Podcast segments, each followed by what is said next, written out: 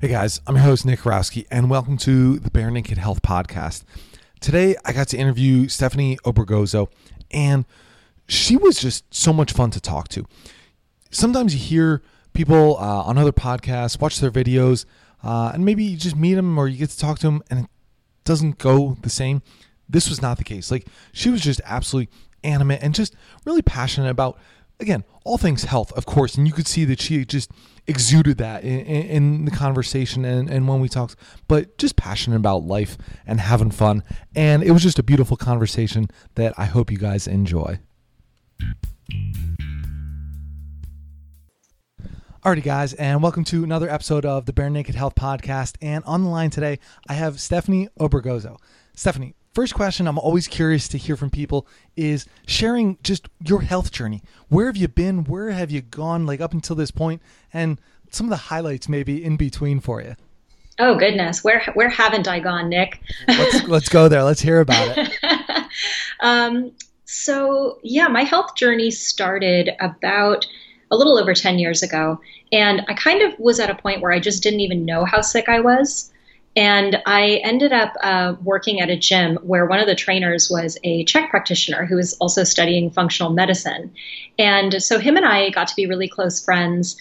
Um, and, you know, I was kind of a, attacking things from more the physical level. You know, like I really wanted to be super fit. It was really important to me. I never missed a workout. If I had any client cancellations, there were days that I would work out like three times in a day. And I just had no concept of proper recovery, proper sleep, you know, circadian rhythm, um, and the nutrition that I was uh, doing for myself really was just like antiquated, kind of, you know, like the the low fat, um, whole grain sort of thing. I had no clue it wasn't working for me. Like I, I'm pretty sure I had I B S. Like if I had gone to the doctor at that time, I probably would have gotten a diagnosis of I B S. But at that time in my life, I just didn't know. I didn't know what normal was. So um, I just felt bad all the time, but I didn't realize it until I started to work on those things behind the scenes. You know, the, the foundation principles of health that really helped bring everything back online. And then once I achieved this like newfound level of health, I looked back and I was like, oh my God, I was so sick. Like in so many ways, and, and not just physically, but my, my thinking, you know, I was just like such a negative, fearful, anxious person inside. Um, and that's not to say that like, I've totally achieved like enlightenment and I'm some Zen master now, you know, um, but at least it, it, I feel like I have a really good awareness and I can notice when those old tapes start playing and th- that kind of thought pattern sort, sort of creeps in. Um, and then I can just, you know, once you shine the light of awareness on it, you're like, oh, okay, I can see this thought pattern happening, or I'm noticing myself thinking these thoughts. And then it's easy to manipulate once you can figure out what's going on. Okay. One of the things I really want to go into here is didn't know what normal was or what it necessarily felt like. Because mm. this is something that I, I think I just see like on a daily basis on with patients that I'm working with, like they, they think where they're at is just like normal. Like you're, you're, here's the, I think where it happens the most. Oh, well, that's what I'm supposed to happen as I get older. Right. Yeah. Like, oh, yeah. oh I'm just getting older. Like that's going to happen. Like, how do you help either yourself? How do you pe- like people that you're working with, like find out, like getting in touch with knowing that that's not normal, like to mm. be able to really feel that, okay, what should be normal for them? Yeah. You know, in, in cases like that, I feel like the, the paperwork is really helpful because when people answer these very detailed questions about their digestion and about their sleep habits and bowel habits and, you know, everything that we end up asking them about, which is really everything to do with their lives, sometimes the awareness comes out of that. They start filling out these forms and they go, whoa, I didn't even realize, you know, that I go like three days without having a bowel movement, or I didn't realize that, you know, this isn't normal or that isn't normal. But I also get those people who will fill out those questionnaires and everything is like a zero. They're like, no, I'm good here. I'm good here. I'm good here. You know, except they're suffering from three different autoimmune disorders. They don't sleep well. Um, and they have a, a whole laundry list of complaints, physical symptoms and neurological symptoms and things like that. So I think that, you know, educating people and letting them know, you know, okay, so this is what a healthy bowel movement is like. You know, I made this comedy video on YouTube um, just about like what is a healthy B M and what is not, because at a time in my life, I didn't realize that I wasn't, I didn't have healthy um, bowel habits. And so sometimes I think you really just need to explain to people what normal is. But I find that, you know, it's that difference between knowing and experiencing. Like sometimes you can say it till you're blue in the face and you can try to explain it this way, that way, draw a diagram. That person isn't really going to grok what you're saying until they feel it for themselves in their bodies. And so it's really important, I've been finding um, lately, in really just trying to pay as close attention as possible to what my clients are saying, but also what's behind what they're saying, because I think that tells you a lot about what they're ready for, what they're ready to experience. And you know, it's what, like the knowing experiencing thing. I had heard a long time ago, you know, not everyone wants to heal. I didn't really believe that in my mind. I was like, what do you mean not everybody wants to heal? Like, of course everybody wants to feel good and be happy and not be stressed. No, that's just not the case. Um, you know, a lot of times people are addicted to their symptoms. They're addicted to their busyness. They don't know who they are without feeling like shit. Like that's become no, this right. part of their identity, right? Like I identify with this. And, and sometimes, you know, people just aren't really willing to look back at how they have played a part in co-creating these problems for themselves. Um, and that's a hard, that's a tough pill for some people to swallow because they get really defensive right away. But I think if we're open enough to look at how we must take responsibility for ourselves and our choices. And of course, things happen that we're not responsible for, but instead of living in the space of, of victimhood, of just like, oh, this is my story, this is who I am, this is what I suffer from, here's why I can't do this or can't do that. Um, if we can tell our stories in a different way that's more empowering, we can start to change our own narrative.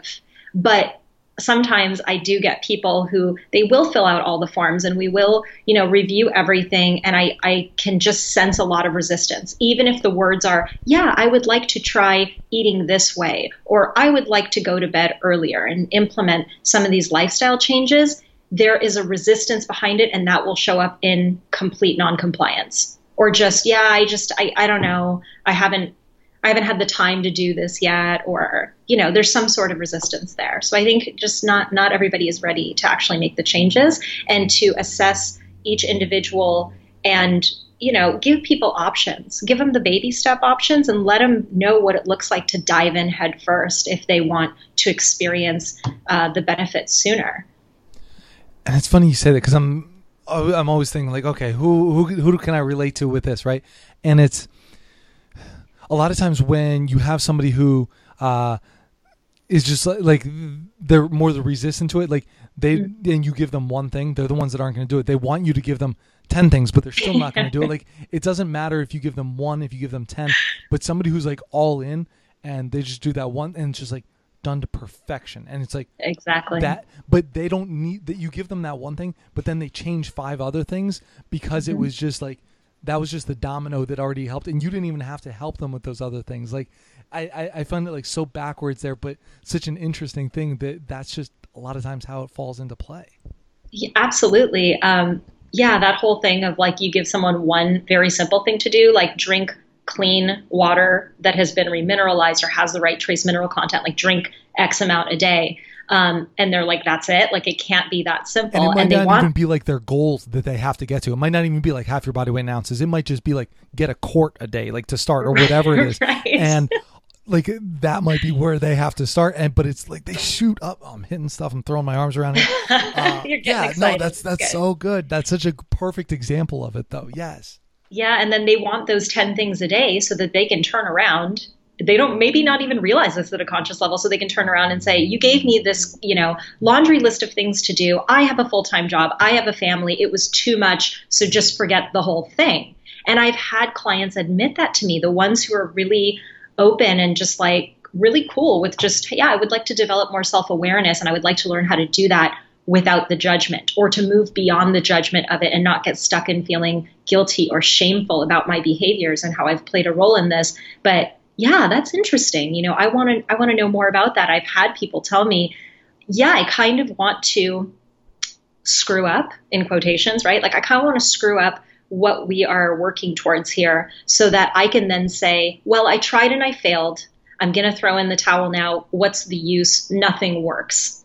And just kind of go on, you know, being unhappy because that is what's familiar to them. Okay. So Stephanie, you call your, with like the coaching, you do integrative coaching, right? Yes. And we're talking about like a, a lot of the, I feel like just mindset part of it here. It's like, the, you know, the basics, what you need to tell somebody to do. Is there like a part of coaching that you're just really fascinated about or just like absolutely geeking out on right now, whether it's like uh, the, the part of coaching or just the part of health in general? Yeah. You know, I, I feel like I spent the last decade coaching people in a very um, kind of teacher-oriented way, or like a lot of information giving. And the information is good and it's necessary, but people can get overwhelmed by the information and they can get fixated on the information and they can actually shoot themselves in the foot and not put that information to good practice because they're inundated with it. And they sort of can build this new obsession. And I'm, I'm speaking from experience here, um, where we get so hung up on the information and learning like, oh, the latest thing about the H P A axis and, you know, all this, this stuff that you hear from here and there in the functional medicine community, holistic health. And they read an article here and they read an article there. And before you know it, they haven't done anything. Because all they have done is collected a whole bunch of information. A lot of it can be conflicting, or it can point to things that are ten steps beyond where they really could benefit from starting with the things that are free, you know, like sleep and water. They went to the top of the pyramid without the base. Yeah. They went to the top of the pyramid without the base. And so I, I just got to a point where I was feeling really exhausted the way that I was coaching. You know, my coaching really wasn't coaching at all, because if you're if you're doing your job as a coach, you're not talking usually more than your client is. You know, you're asking the right questions to help them figure out what they need to figure out. Because I don't I don't care how open a person is. We all have an ego. It's a part of being alive, and part of having an ego and seeing ourselves as individuals is we don't really like to be told what to do. Like, we like to figure things out for ourselves. So if there's somebody there that says, you know, tell me what to do, because a lot of times people will hire coaches because they don't want to have to think. They want somebody to just lay out everything for them. And I do think that there is a very important part of coaching where that's what we do. You know, we collect the information, we take a step back, we look at all of it. And we pick out, where are the red flags? You know, where is this person's highest priority? What should we tackle first that's going to make the biggest impact with their health? And so with that comes a certain amount of education and information delivery. But along the lines, you know, there needs to be a pulling back from giving information and more of that person being able to discover more about themselves. And so I am like really fascinated right now with just going deeper into the why of things, um, which really irritates people. And it's like, you know, if, if it's not what you're expecting from your holistic health coach, you can feel like, why is this person so nosy? Like, why do they keep asking me, you know, why I do this or why I feel this way? But, you know, it's it's the best way to empower someone to put their health in their own hands is to help them figure out what their patterns are, what's going on with their own body, and how to listen to the signs and signals that their bodies are giving them so they can then take the next best step in their own health, rather than, you know, read an article about the ketogenic diet as a miracle cure for everything and say, yeah, I'm going to start this like right now. I totally haven't done any research about it. I think you just eat bacon all day long and like drink duck fat. And so I'm just going to go and do that. I'm sure everything's going to be fine. Uh, you know, that doesn't usually uh, end up going very well. I just don't think you had enough fat in there is part of it. That, that's probably why. Exactly. Uh, okay. This is okay. So going off that, because you've done, I, I checked out just some of your stuff, like done the ketogenic diet, but you also mentioned something when we were just talking here about like functional medicine. And can you explain why to people that those might be great options, but also aren't the end all be all of just options in general? So like whether it's keto diet, whether like you name it, uh, but why yeah. is it so important to, I think, ask why uh, among yeah. the, amongst those things specifically? Yeah, well, you know, I'm a I'm a huge fan of functional medicine. Basically, anytime a client reaches out to me or um, or I'm working with a client and we get to a point where I know that they need a qualified functional medicine practitioner to step in and run labs and, you know, give their perspective, um, I will always refer out for functional medicine. And I, I think it's absolutely fantastic. Where I think people jump the gun is kind of like what you were saying before about skipping all the important necessary foundational steps and going right to level ten. You know, like, oh, I, I must have a parasite infection. I'm going to go test for parasites right now. Um, If your diet is shit and your sleep is bad and you're not drinking enough water, you can go test for parasites. You might find that you have parasites. You might run a protocol to get rid of those parasites. But the way that you were living your life that got you a parasite infection in the first place has not changed. So what you can expect, if nothing else changes, except you've now spent a lot of money running labs and taking supplements and pills and herbs to, you know, eradicate the, the infection, you can expect to get that infection over again. And so there was a point in my career where I thought, you know, I want to learn how to how to interpret these labs and run these labs. Like, I want to do this functional medicine stuff. And then I thought, you know, is that what people, like, are there enough functional medicine people in the world, you know, to take care of that, where that's primarily what they do? They thrive on that. That is just what lights them up. They're passionate about. Am I passionate about functional medicine enough to make that the largest part of my practice, or am I passionate about teaching people the importance of the basics and how powerful your mind is over any of that stuff? And that's really where I get, like, very fired up. And so that was my answer, in that, you know, I don't need to run out and be the jack of all trades. And, and, and I have been guilty of that too in the past, of just thinking like, oh, I just need to learn about this. I need to learn about that. And before you know it, you go tumbling down this rabbit hole of like, I need to learn more. And then you're totally disconnected from yourself because you're really identified with these things that you've learned, but it's all just kind of scrambled. Like, when do you implement what? And unless you know how to tune in to your inner voice and ask your own body, what is it that I need right now? Do I need to start a ketogenic diet? Or do I need to start a meditation practice? Do I need more quiet time in my day so that my digestive system can work properly, so I can break down normal foods? So I, I do love functional medicine. I, I love what it's all about. I use it myself.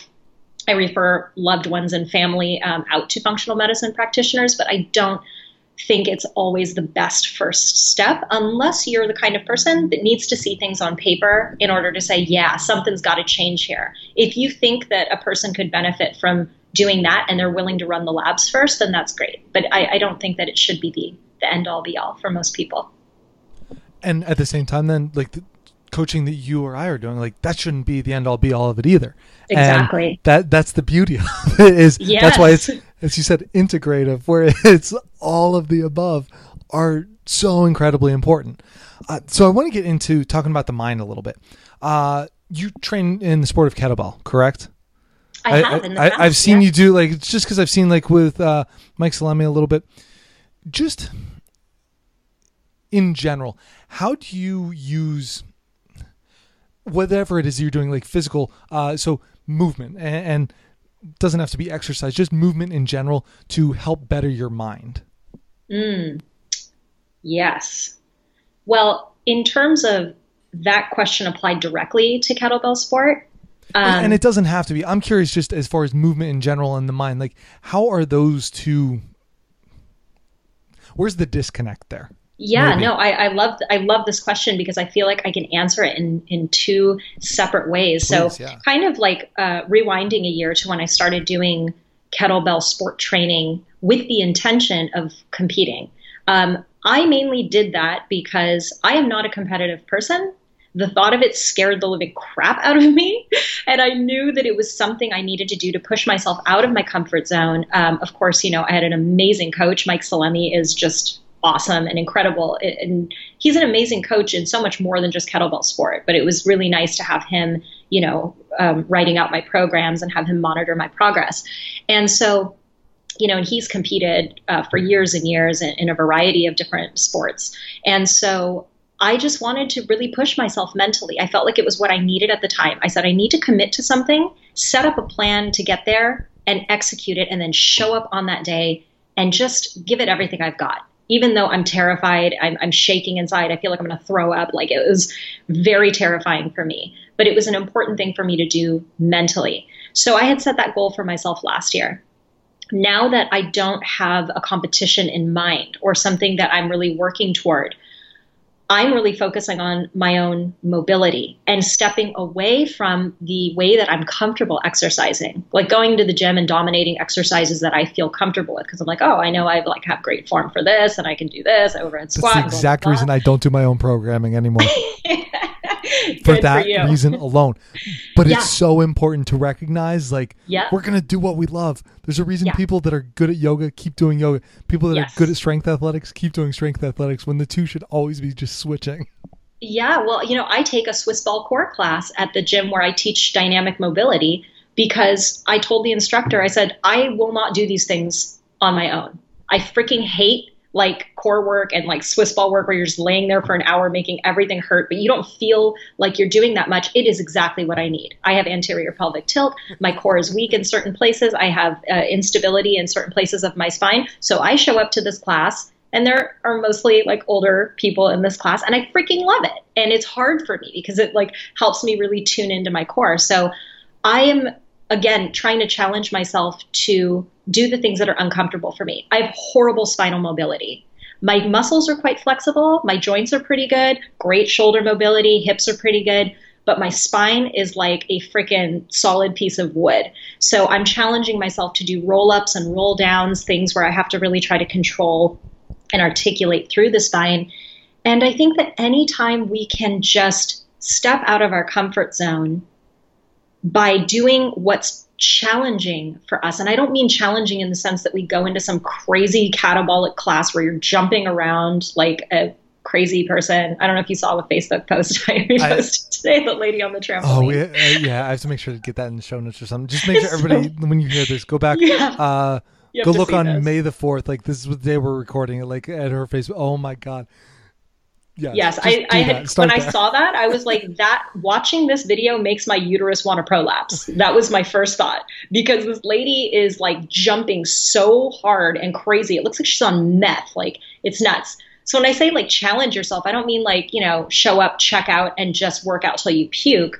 But what's hard for me, kettlebell now is like something I really enjoy and look forward to. So I have to peel myself away from that, and I have to slow it down. And I have to do the stuff that I'm like, oh, I don't want to do this kind of stuff, but I know that it's going to help me to be better. And in those moments when I'm working on mobility, it does allow me to slow down. I can make it more meditative. If I'm holding a certain, you know, position or stretch for a couple minutes, I just focus in on my breath, and I just, I slow it down, and I just tell myself, this is going to make me better at everything else that I want to do, including kettlebell sport, if I want to compete in that again someday. So, um, yeah, that would be my advice to anyone who's like looking at starting a different kind of exercise program. You know, if you've never done resistance training, find somebody qualified who can coach you properly with good form and get into the resistance training. You know, if you've never taken a yoga class and you're super tight, um, you know, take a yoga class or do some mobility work. All fantastic advice. And, but that's... We're talking about how simple it really is to make some of these changes. Like, that's what it takes. Is like, you just have to do that, make that commitment to something you know you suck at or just will absolutely hate. And it's probably what you need the most, and should probably spend at least a little bit of time every week working on that too. Yeah. Yeah. I love seeing people dance who like say they can't dance, you know, like I hear that from a lot. I mean, my boyfriend's one of those people who's like, no, I can't dance. And it's like, well, no, you just don't dance. Right? But then sometimes you see these people, they're posting and they're just like, I'm learning how to do this dance or that dance. And you can tell that it's not natural for their bodies, but they're, I feel like dance, especially something like Latin dance where you have a partner, you hold hands, there's like kind of close physical contact. That's like really stepping out of most people's comfort zones if they don't identify as I'm a good dancer. Um, so I love to see people do stuff like that. Because when you move your body in new and different ways, for me, this was like implementing cold showers. I found my creativity level went through the roof. I mean, it was like wild that I was getting these like ideas for lots of different things, or even insights about clients that I was working with came to me when I started, when I stopped doing my normal, easy, comfortable routine and started forcing myself into cold showers or doing things like ecstatic dance to some like crazy music in the morning. So yeah, I mean, there's there's so much benefit to stepping out of your comfort zone. And I, I do want to give a shout out to uh, J P Sears and his program, his premium A F community, because I really feel like that has helped push me to exercise, you know, in a completely different way. There are a lot of self-development challenges um, within that program. And, you know, while I haven't done all of them, there are some that I flat out just backed away from. I'm just all... thinking of like what J P would even be putting in there right now. Oh, man. The one that I haven't done, you know, I will share just because it, it just shows me where I'm so uncomfortable, is to walk into like a coffee shop or like, you know, wherever you're going to go and buy something. And without explaining anything, ask the person who's checking you out uh, to give you twenty-five percent off. Just ask for twenty-five percent off. And I'm like, oh, my God, that's so uncomfortable for me. Like, I can't. I'm like trying to find a cafe that I'll never go into again. I know, right? My armpits are sweating. Oh, my God. Um, but like a video that I had posted, I think a few weeks ago, about how it was like a sharing my truth and how my coaching practice is changing. Um, that was actually a challenge from his group. And I did not wake up that morning thinking I was going to make that video and then post it. It was scary for all kinds of reasons, but I did it. And I was like, wow, I'm really glad I did that. That was something that I had been holding inside that I really needed to let the world know, or anyone who was going to care to listen. And I wouldn't have done it if I wasn't prompted and, and you know, asked to step up to the challenge. So, um, yeah, all about stepping out of your comfort zone right now. That, that's all I'm that's going through my mind. Like, what other things am I uncomfortable with right now that I should just try and let go of? But, wow. Yeah, that's yeah. a that's a real, like, comfort challenges, or really discomfort challenges, I guess, are very introspective. Like, you will learn so much, because truly the person that you're asking, they'll just be like, they're, they're either going to say yes, or they're really not going to care. Uh, but it's so much on us saying that and the perception that probably doesn't even exist. Well, you know, I've been guilty of saying this too, and it's such bullshit that I don't give a shit what other people think. That is such bullshit, because if I didn't give a shit what other people thought, why wouldn't I just walk into some place and be like, I'd like to have twenty-five percent off of that black sesame latte, please? And for that, like, just let them go through whatever reaction they're going to have. Like, some people might be like, sure, and give it to you. And other people might be like, get the hell out of here. Like, who do you think you are? And other people might laugh and say, why are you asking me for that? But the whole challenge was just like, do not explain. Like, don't say this crazy red-haired guy. Just, like, explain it afterwards if you want, right? Or just not at all. You're no, not supposed no. to. No, and, and then like, I think you got like bonus points if you had someone film you doing it. So you got to get even more bonus points if you get like, if they actually do it for you, right? twenty-five percent off. Think, yeah. It's just like the matter of doing it. And so it was funny because yeah, the introspective part of that to me was, why am I so resistant to doing this? Like, why do I care if it's a cafe that I frequent? Like, you know, if I'm going to do this, do I really have to drive to like a different part of town and go to some cafe that like serves really crappy coffee just to make sure I'm never going to go back there because I'm because I'm worried about what that person is going to think about me. Like, are they going to think I'm cheap? Are they going to think I'm a crazy person? You know, and it's just so funny because it brings up a lot of awareness around where your fears are. When you said like cheap or crazy person, I don't know, because like you said, when you said like walking in there, and I thought to myself like, okay, could I do that? And I felt just anxious because of it, but I don't know why. And then you gave those yeah. reasons, like talking, going back to just the, the why. And it's like, I, that neither of those really fit with me. Like, it's not, do I feel like I'd be cheap? It's not, do I feel like I'd be crazy? So I'm still trying to figure out like in my head, why does this still make me anxious, even thinking about it and not actually even doing it? Oh, that's I know. Interesting one. It's like every single challenge he puts up there makes me sweat instantaneously. And it's, it's great. That's fantastic. I mean, I love it. Yeah. So, I mean, I participate to the degree that, that I can. And, you know, in moments where I'm on the fence, I really try to push myself over to the other side.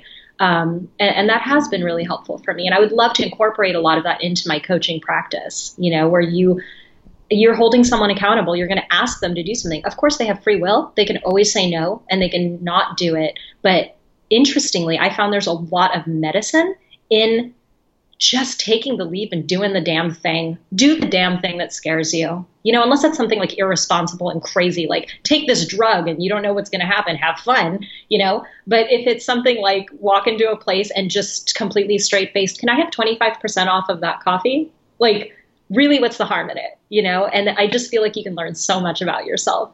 And who knows, maybe uh, you can even get a discount. I would, I don't know, maybe I'll try it when I go buy something that's like more expensive, because that way if they say yes, I'll get like, can I get twenty-five percent off this car? Yeah. That would be the best way to do it. Totally. All right. So we're talking about coffee, we're talking about, you mentioned drugs. Do you have any vices? Any big vices that you have? Vices. Or that you even consider a vice yourself? Hmm. Like edible vices, like things that I eat well, or it could, consume? It could be like that, but it could, your vice might be dancing. Like really, that could be a vice oh, for I somebody. Oh, I see what you're like, saying. Anything like that that you're just like totally addicted to, that you just love as part of your life. I would say, hmm, what would that be?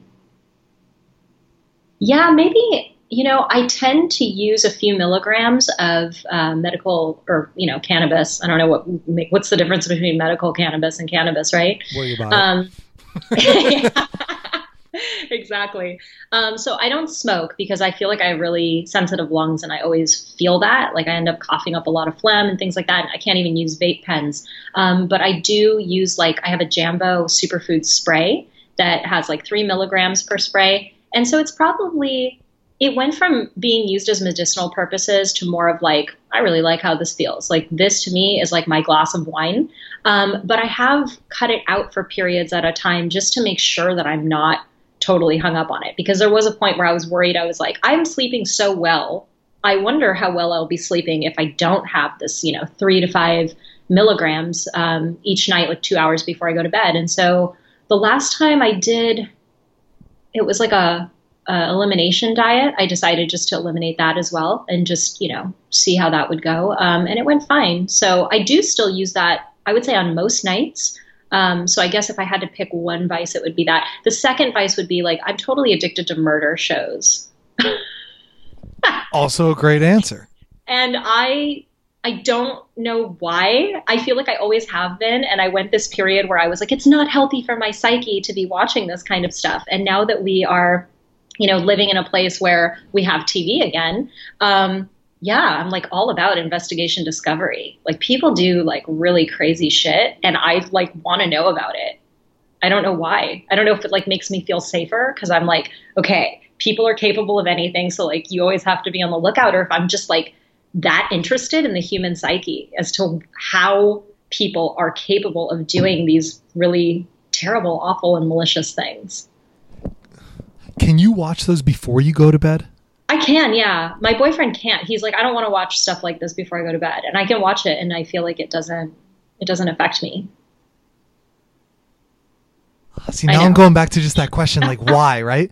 So yes. wh- why is it and, and there doesn't necessarily have to be an answer, but that's so interesting. Like you said, you were doing it or almost avoiding it out of thinking that it would negatively affect you in some way, like you said, yeah. Your psyche, but well, there's no reason that it has to either, which is, you know, the fascinating part. The way that, exactly, like the way that I, the way that I see it, it's like by watching it, I don't feel like I'm energizing it. You know, if we're going to use like holistic health speak, like I, it is a part of life. These things have happened. These are actual factual cases.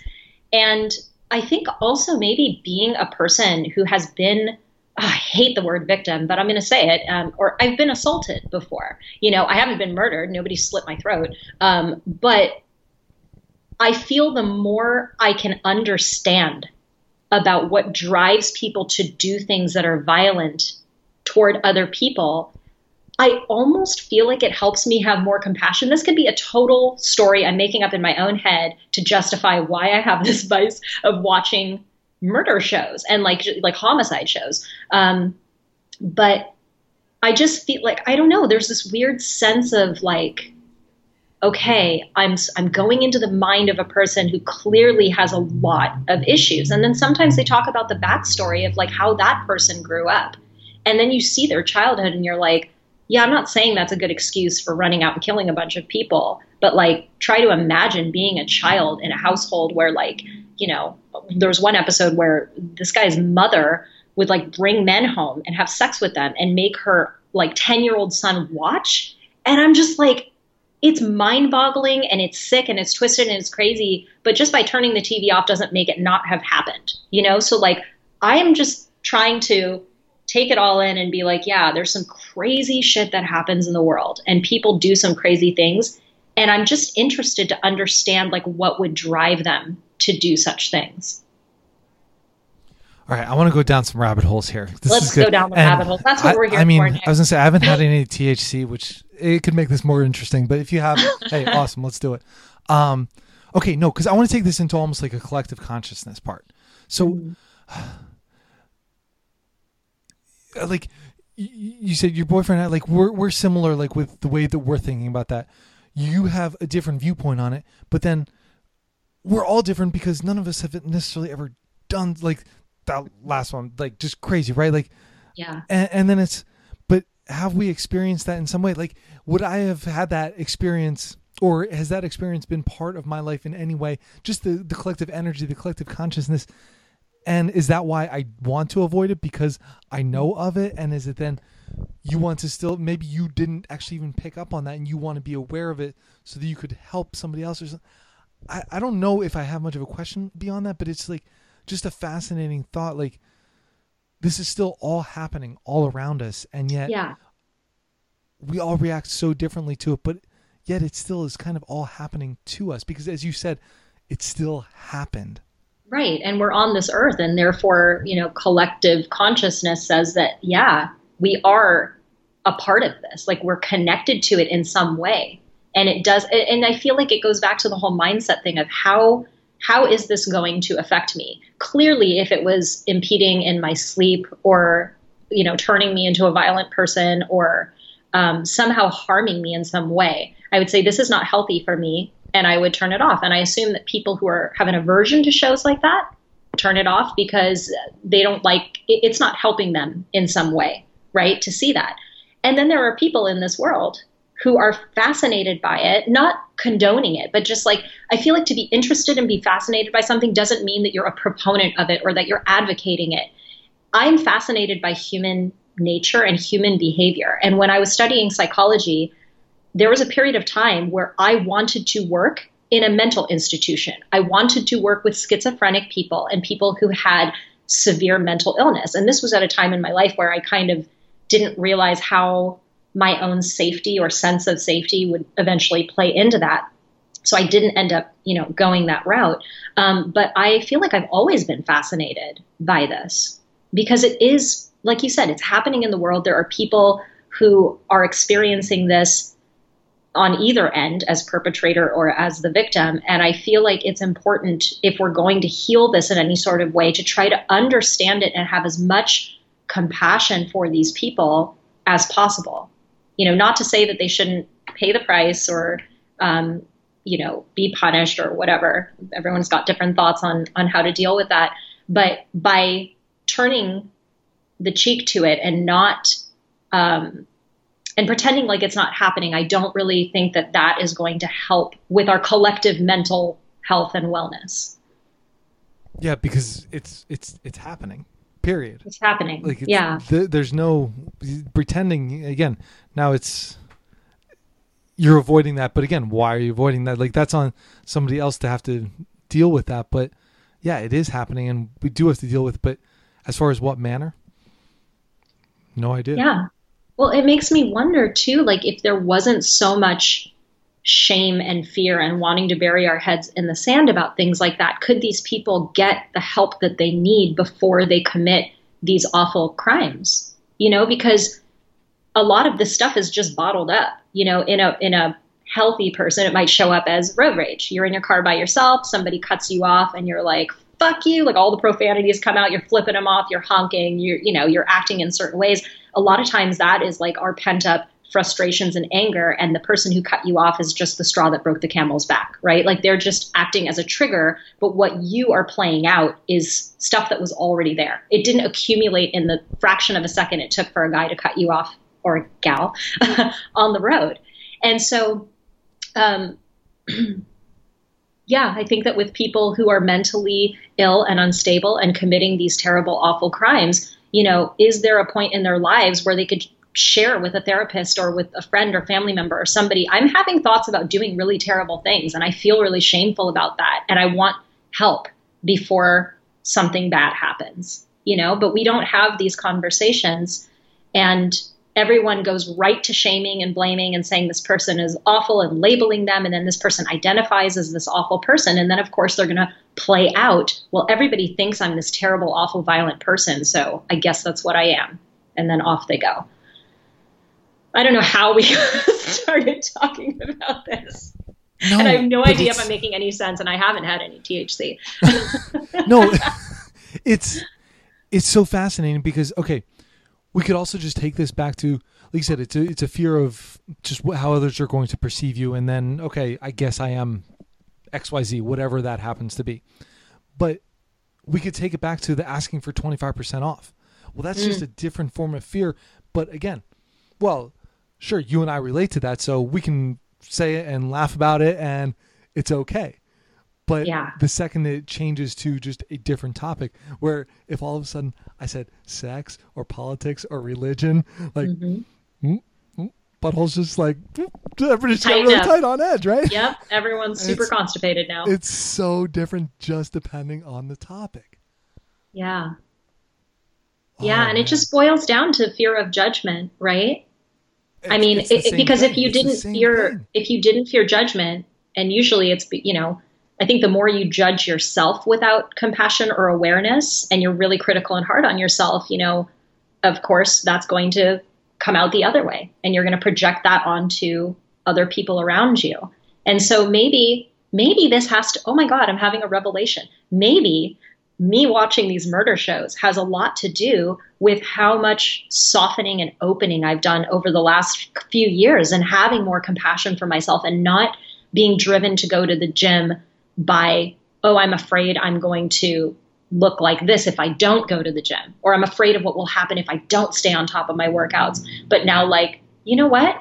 I just want to let my level of health and energy and my intuition be my guide. And on some days I'm going to feel like getting after it. And those are the days I'll get after it. And some days I might go all the way to the gym, get through my mobility warm up and say, I really don't feel like doing this today.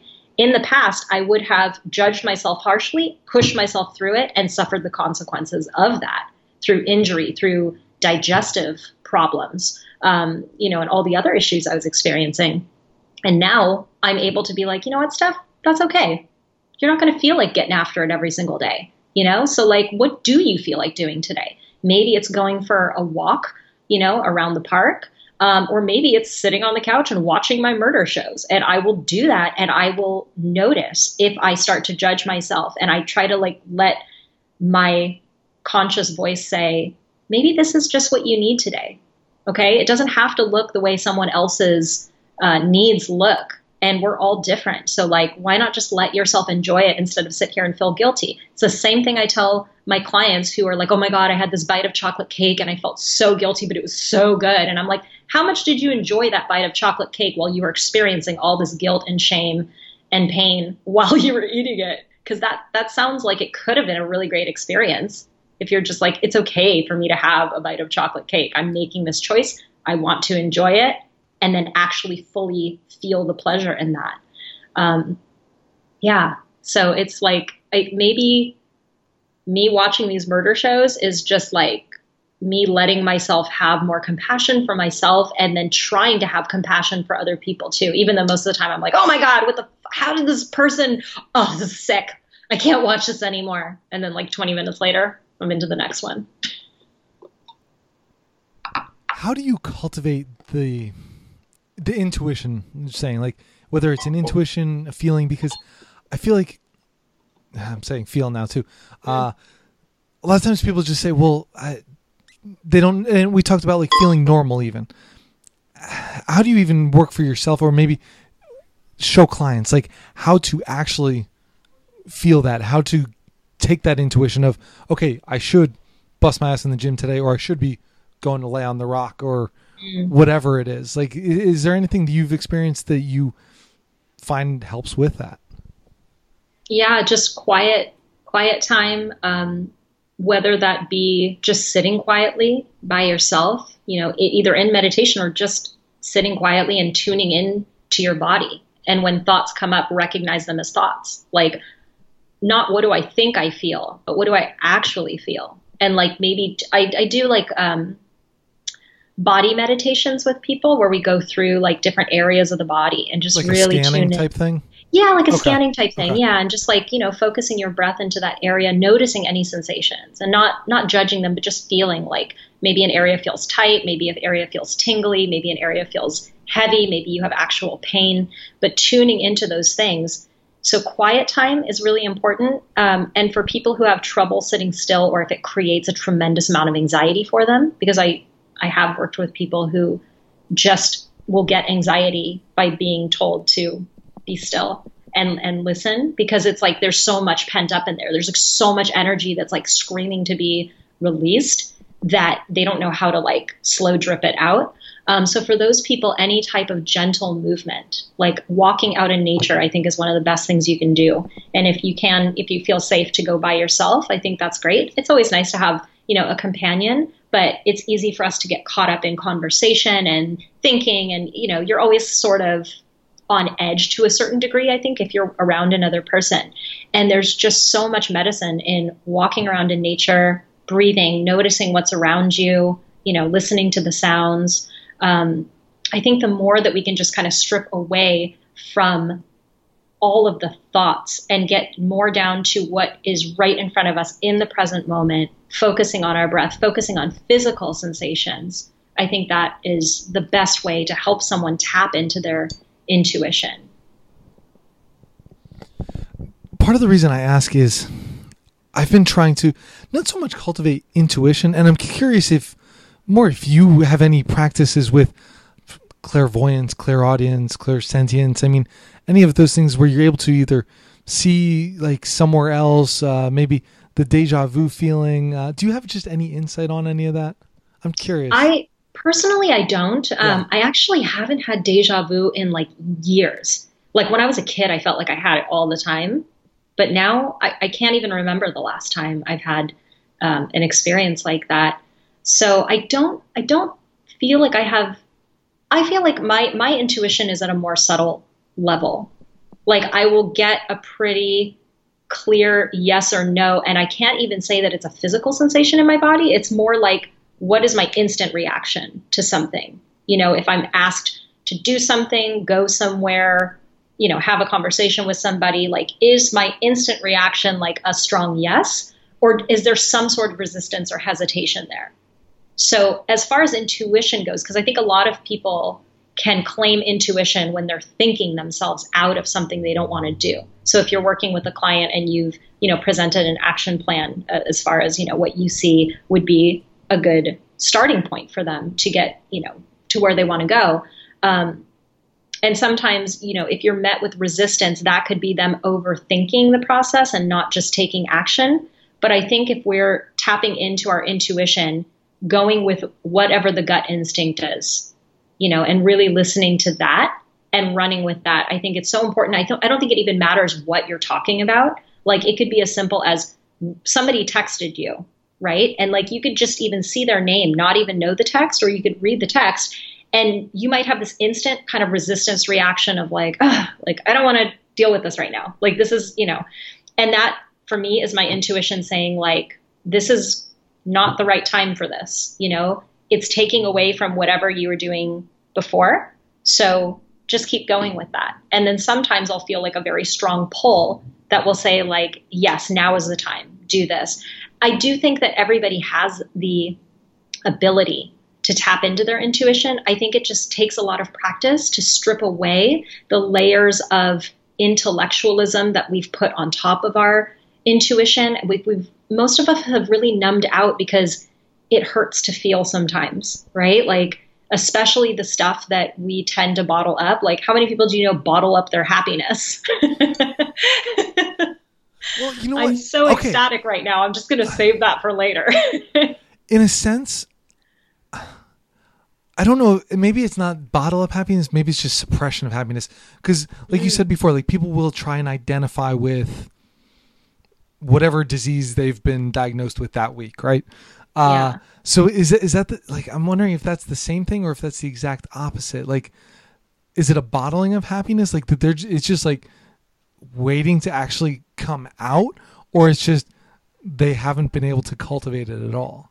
I, With happiness and like pleasure, I feel like people oftentimes don't give themselves permission to experience that because they've associated it with like, I don't deserve this. You know, I don't deserve to feel good and happy. I don't deserve to have a totally healthy body that's free from any kind of diagnosis or ailments. A lot of times it comes down to matters of deserving. And in working with, um, I've working, I've been working with a lot more women lately than men. Um, Not really, like that's just been who has been contacting me. Like I I just have more female clients. But the issue of worthiness and deserving comes up almost everywhere in their paperwork. I know I need to rest and relax more, but I feel like I have to earn that. Like I feel like I can't sit down, even if I'm really tired, or I can't just take a break in the middle of the day, even if I'm exhausted, um, because I haven't earned it. I don't deserve it. You know, I'm not worthy of it. And I think that, you know, having been in a lot of abusive relationships, I am definitely one of those people that came from, you know, I don't deserve to be in a healthy, good relationship. And I, I just see that a lot, you know, that people, um, they don't know, they, they say they want to be happy, but it's almost like they hold themselves back from experiencing the happiness because it's attached, like the chocolate cake thing. You know, their happiness is attached to guilt, feeling embarrassed, feeling wrong, um, feeling shame, you know, it's interesting. Yeah. The topic of like pleasure and happiness, that that's a really interesting topic. So what makes you happy? What makes you just like, if you're going to wake up in the morning and, or go throughout your day, like what just makes you put a smile on your face? It's just like ecstatic about the day. Oh gosh. Well, I love good food. Good food makes me really happy. Um, but really for me, like now I would, in the past, I would say like, oh, the new pair of shoes that I bought, or like, you know, these amazing jeans or this piece of jewelry. And it's like, now it's fresh air. It's feeling sunshine on my skin. It's like some of the most basic stuff, the smell of fresh soil. Oh my God, that hit me so hard on a walk last week that I was like, I fucking love the smell of fresh soil. I like wanted to bottle it and make it a perfume because it just reminds me of, of growth and of being outside and like nutrition and all the yin principles, right? Like of like hydration and, and nourishment. Um, yeah. Like it's the little stuff like that, that I notice. And, and another day last week, I don't use my car very much now that we've moved to Vancouver. Like I walk quite a bit, but I was in my car and I was driving and I just had this like wave of gratitude wash over me. I was like, I'm so grateful for my car. It's like, it's a two thousand ten Honda Civic. It's all dinged up. I've, you know, crashed that thing several times into several different things, never people, but things. Um, so it's all dinged up, but you know, it got us here from Bay Area. Like it's a reliable car. I just felt like this very strong, like I was like petting the steering wheel. I was like, thank you so much for taking me places safely and for being such a good car. It was like, I now just totally get high on little things. Um, and yeah, it kind of makes it a little bit harder though to like live in these bigger cities, you know, because we've gone from the Bay Area to Los Angeles, back to the Bay Area, now up in Vancouver. And I'm not going to lie, I like fantasize about living out in the middle of Montana sometimes, you know, and just like having animals and lots of space and fresh air and not have a bazillion people around me. So yeah, what makes me really happy now is just like the simple stuff and being connected to nature and earth. So what was behind the move to another city then? Oh, um, so my boyfriend is an animator, and he is currently working on the Lego two movie with a company up here called Animal Logic. So he worked for DreamWorks for ten years, which was why we had gone from Redwood City down to Los Angeles and so on and so forth. So, um, you know, not having like kids or a house or anything, when the opportunity came up, we were like, why wouldn't we move to another country and just see how we like it there? So, but it's a lot of moving around. And so that is it, you can feel very ungrounded. Like that in and of itself, no matter where you are, I think can be very stressful just to be physically moving, always like bringing things with you. And yeah, it's just like a lot, a lot going on. And that's where digging in, or just that's fr- uh, fresh smell of soil, like noticing that again, like that might be just be like pulling you down right there even too. Oh, it was so amazing. I mean, just, uh, yeah, because we live on a busy street. Like there's a lot of exhaust fumes and like diesel fumes and stuff. Um, but I take these side streets on walks to the gym and, and in the morning. And now that it's spring, there's like tulips everywhere and the most beautiful flowers. And so somebody had like dug up the entire part right along the sidewalk, and it was just fresh soil and the air was just right. I was downwind. I caught a big whiff of it and I was like, oh my God, it was like a olfactory orgasm. It's crazy. Okay, so I see I see some uh no, some flower tattoos there. What type of flowers oh, are yeah. your favorites?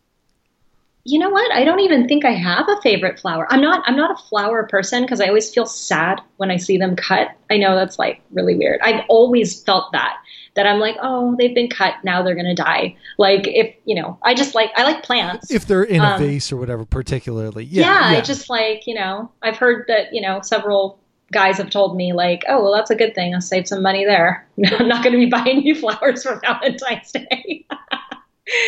um, but yeah, I actually just let the artist do what he wanted to do. So I have cherry blossoms on this arm that was done by a Japanese artist um, who didn't speak any English. So that was like the most weird twelve hours of my life. Not really weird, but it was just. Yeah, but very talking about like letting fear quiet. go of fear, that could be, I mean, that could oh, be yeah. very, uh, just eye-opening experience in itself. Yeah. Yeah. But it was his piece of art. And I had, I had it hanging on my bathroom door for like a year, and I had looked at it for a year. And so I was like committed. I was like, I, I still love this. I would love to have him, you know, put it on my body.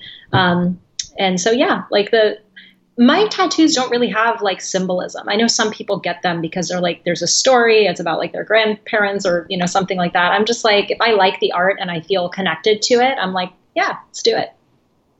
Hey, that's coming back to just that intuition. You're just feeling exactly hey, what works well for you. And not like needing to make a story about it, like not needing a reason. And that's been huge for me in my saying no lately and like really setting up some, some healthier boundaries, both, you know, professionally and personally, um, to say no and not explain why. Just like the twenty-five percent off thing. Walk in, ask for it, and don't feel the need to explain. Because why? Because you're trying to change someone's perception of you or what assumption you're making their perception of you is, right? So saying no to things and just leaving it there instead of like, yeah, sorry, no, I can't because I'm going away to this thing or that, or I'm really busy right now. Like even I noticed myself when I was saying no, I felt like I had to say like, oh, I'm really busy with this or that. And it's like, They, those people don't fucking need to know what I'm busy with. I could be busy picking my damn nose at home. It's nobody's business. But again, but everybody's busy. And that's that's why that saying that too is just like, yeah, it's totally socially yeah, I, acceptable yeah. to say like, I can't go to your birthday party because I'm busy, instead of I don't like going to bars, I'm not coming. Right? Or or just saying like, no, I'm not coming, like with zero explanation. Yeah. I I've practiced saying no, and I think that's why that's an easier thing for me just to hear you say. So it's not like, oh, like, well, why would you say no? Uh, but I recognize I, I'll have patients come in and like, and they're like trying to come up with excuses for people, and they'll ask me about things. I'm like, uh, why don't you want, like, if you wanted to say no, why can't you tell them that? And then it yeah. goes into this entire story, and I'm like, yeah, okay. It's just and, it's a fear of letting people down. Yeah. Or how somebody else might view you. And I mean, we all have that because I feel like we've been raised to have that, you know, like we've been dependent on what our peers thought of us or our teachers or the church or our parents. We get grades. It's like either, yes, you're good at this, no, you suck at this, and not ever really checking in with ourselves as to whether or not we're even interested in a topic that's taught at school or a certain, you know, or karate or whatever our parents had put us into. It was more like, you're just doing this thing, and now all these outside people are giving you feedback, and so much is resting on the feedback that they give you that now why would we check in with ourselves? We're just going to look externally for, do you think I'm okay? Is this okay with you? Because that is just like we're on autopilot to do that. And then you ask someone, is it okay with you? And they're like, I don't know. Like, they don't even know how to answer the question because nobody's ever asked them the question before, because it's like, well, it doesn't matter what you think. It matters what the teacher thinks, what the, you know, all these other authoritative. Yeah, authority. Yeah. That's exactly. Oh, it matters what authority thinks, but not, not how you feel or what you think about it.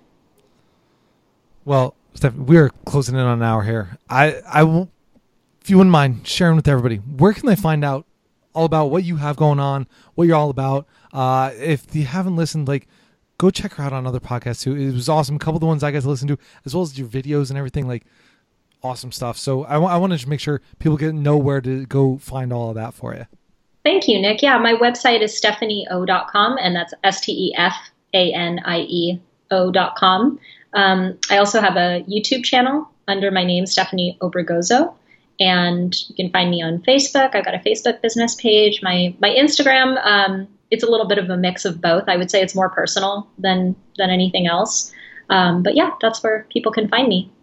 Fantastic. Stephanie, thank you again for this today. I, You're welcome. It's always fun getting to do this. And I'm just thinking, like, there's so many other things going through my head as we're talking, because it's just enlightening, like, all of these other things, just different things that I never thought about. So I really do appreciate all that you had to share today. Thank you so much. Well, if we do it again, what we should do is take an hour before to just, like, shoot the shit. And then I think as we roll into the second hour, we're going to be really, like, targeted and focused on, like, okay, like, these are the things that we definitely right. want we'll, to touch on. We'll have to book this in a couple months, set it right up, and just drop it on everybody. I love it.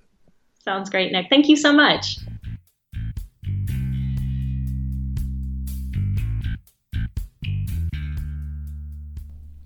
Hey guys, and thank you for listening to the Bare Naked Health Podcast. If you want to support the show, please head over to iTunes, uh, wherever you listen to podcasts, give a five-star rating, positive comment. This really helps other people find this show, uh, or just share it with your friends. Uh, hopefully they can get something out of it too. But thank you very much, and look forward to talking to you soon.